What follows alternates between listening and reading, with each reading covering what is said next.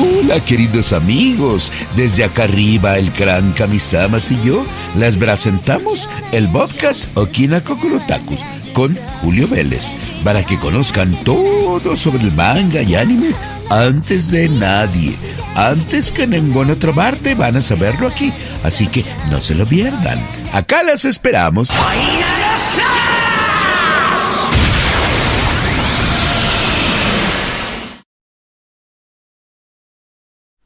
しばし空に祈りて愛を立て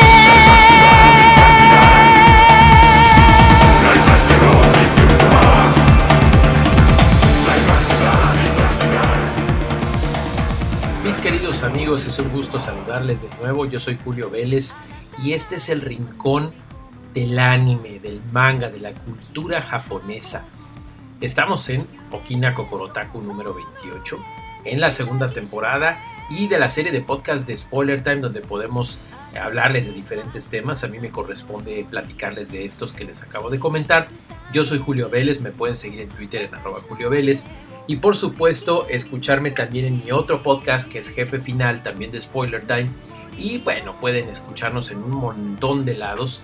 Eh, ya se los hemos platicado anteriormente. Si ustedes están en Spotify, eh, Amazon Music, Google, Apple, bueno, díganle a sus amigos que tengan Deezer, Player FM, Podcatcher, Castbox, eh, Overcast, Podcast Addict, Boss Sprout, ah, Player FM. Bueno, son un montón. TuneIn, iHeartRadio. Díganles que también se suscriban y bueno, se van a divertir muchísimo. En esta ocasión queremos hablarles de algo muy interesante porque las cosas han dado un vuelco con respecto a una de las fusiones más importantes en el mundo de la animación japonesa.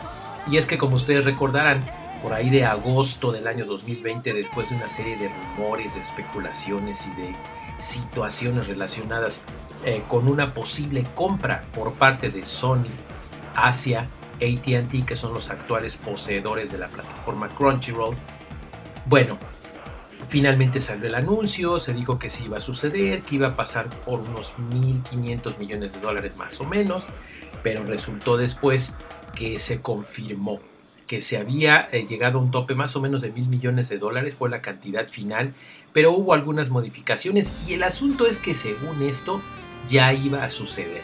Pero ¿qué creen?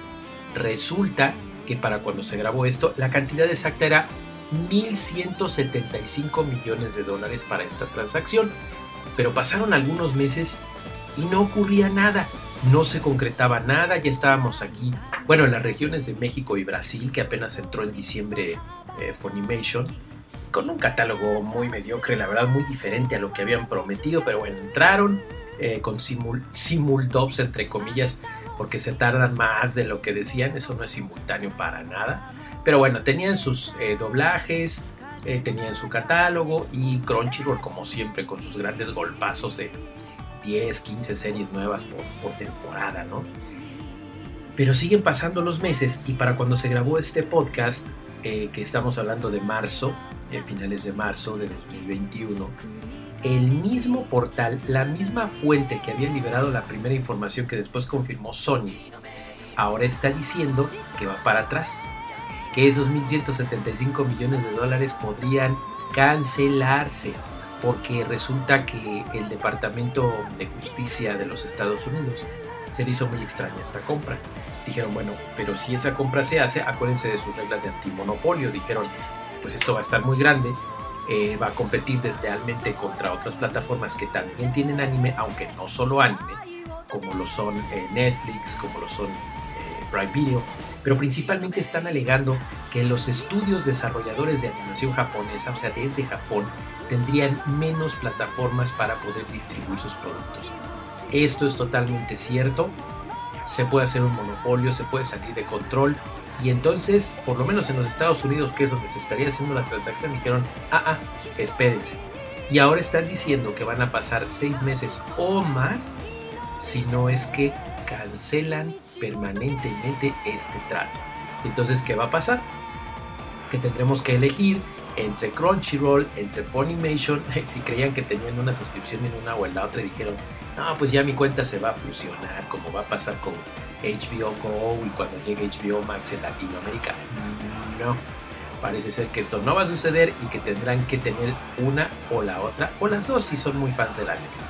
A mí la verdad no me gusta Funimation, detesto su trato que está teniendo para con eh, prensa, eh, quizás solo sus cuates, sus amigos, y a final de cuentas la plataforma se encuentra en Miami.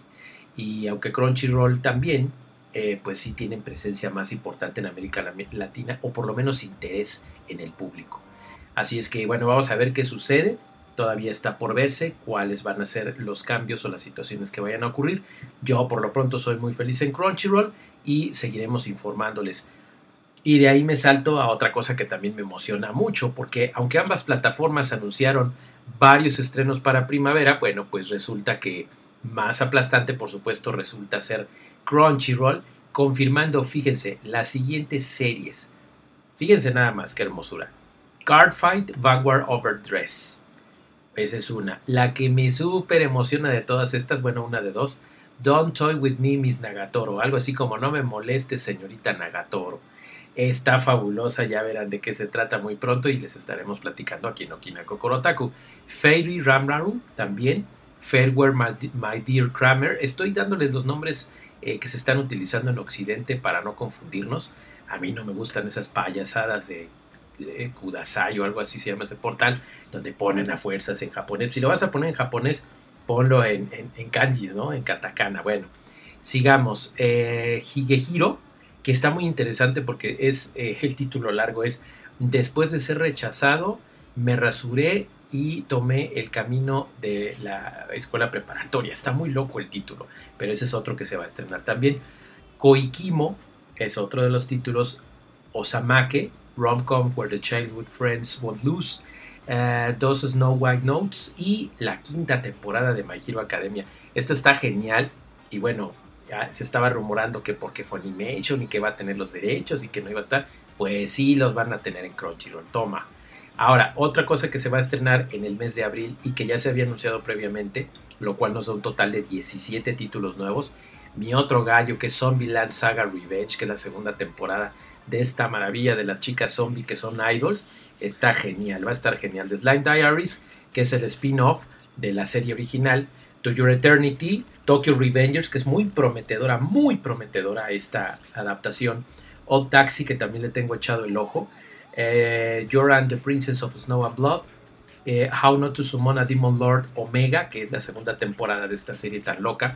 Y I've Been Killing Slimes for 300 Years and Maxed Out My Level. ese está muy interesante. Ya verán qué divertida también se va a poner.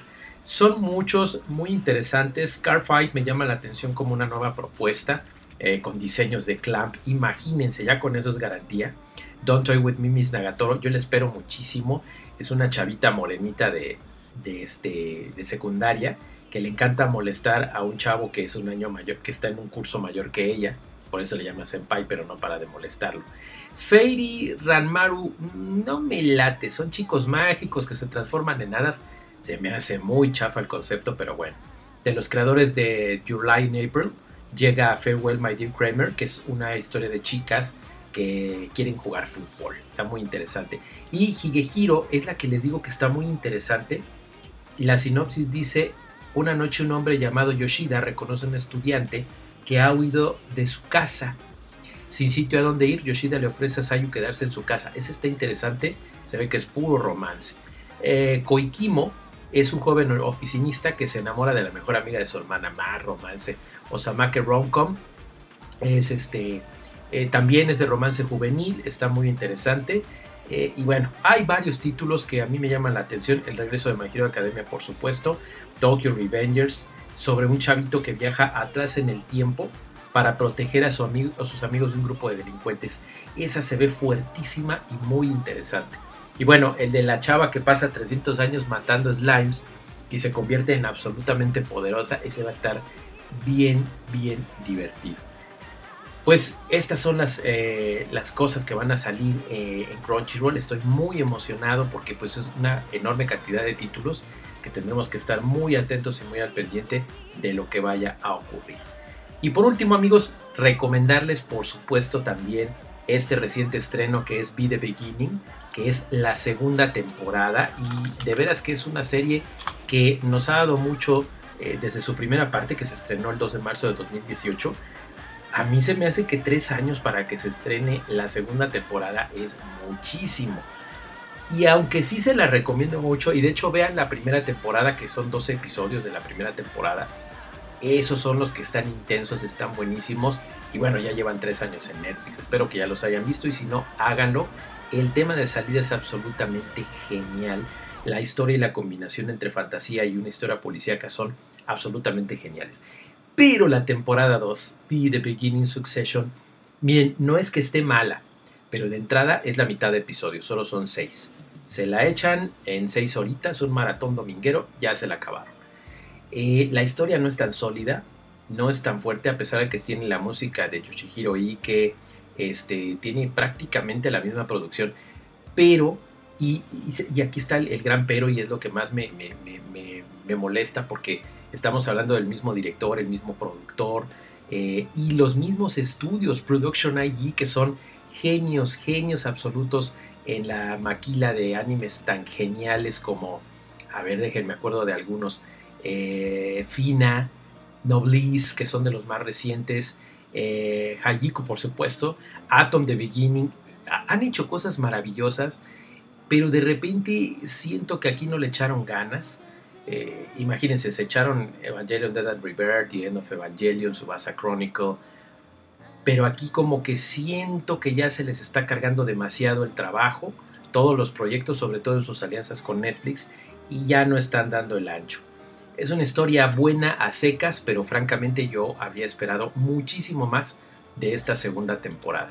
En fin, espero que cambie el asunto. Eh, no sé si vaya a haber una tercera temporada. No sé si los estudios y los mismos desarrolladores tengan interés. Sería muy triste que esta fuera eh, la batalla final. Este, pero parece ser que sí lo es. Y que ya no tendremos más de las aventuras de estos geniales personajes entre místicos y entre policías. Eh, el personaje de Kate a mí me encanta, para mí es el mejor que hay. Goku, Lily, Eric, Boris, todos los personajes son geniales, pero lamentablemente la segunda temporada, que es Succession, así se llama la segunda, no termina de cuajar. En fin amigos, esto es un poco de las noticias y las novedades de anime esta semana en el programa número 28 de Okina Kokorotaku en su segunda temporada. Recuerden que me pueden eh, seguir, leer, platicar hacer comentarios, hacer solicitudes en arroba Julio Vélez ahí en Twitter y por supuesto seguir leyéndome en spoilertime.com donde constantemente estoy ahí escribiendo tarugada y media. Bueno, espero que no, si no mis jefes se van a enojar. Soy Julio Vélez, queridos amigos, no dejen de consumir el excelente anime y el excelente manga legal, por supuesto. Manga Plus ahorita tiene una maravilla en América Latina que te permite leer gratis. De por sí tiene cientos, cientos de mangas gratis y ahorita prácticamente toda la parte premium también es gratis durante una temporada. Así es que no dejen de leerlo, que sea legal, por favor díganlo a la piratería. Síganme en Twitter, en arroba Julio Vélez y escúchenos en eh, Amazon Music, Spotify y todas las fuentes que ya les dije anteriormente. Soy su amigo Julio Vélez, cuídense mucho si están en pandemia, vean buen anime, por cierto, hoy con Ichiwa va a estrenar un par de grandiosas películas en salas de cine, vayan con mucho cuidado si es que van y nos vemos. Hasta la próxima.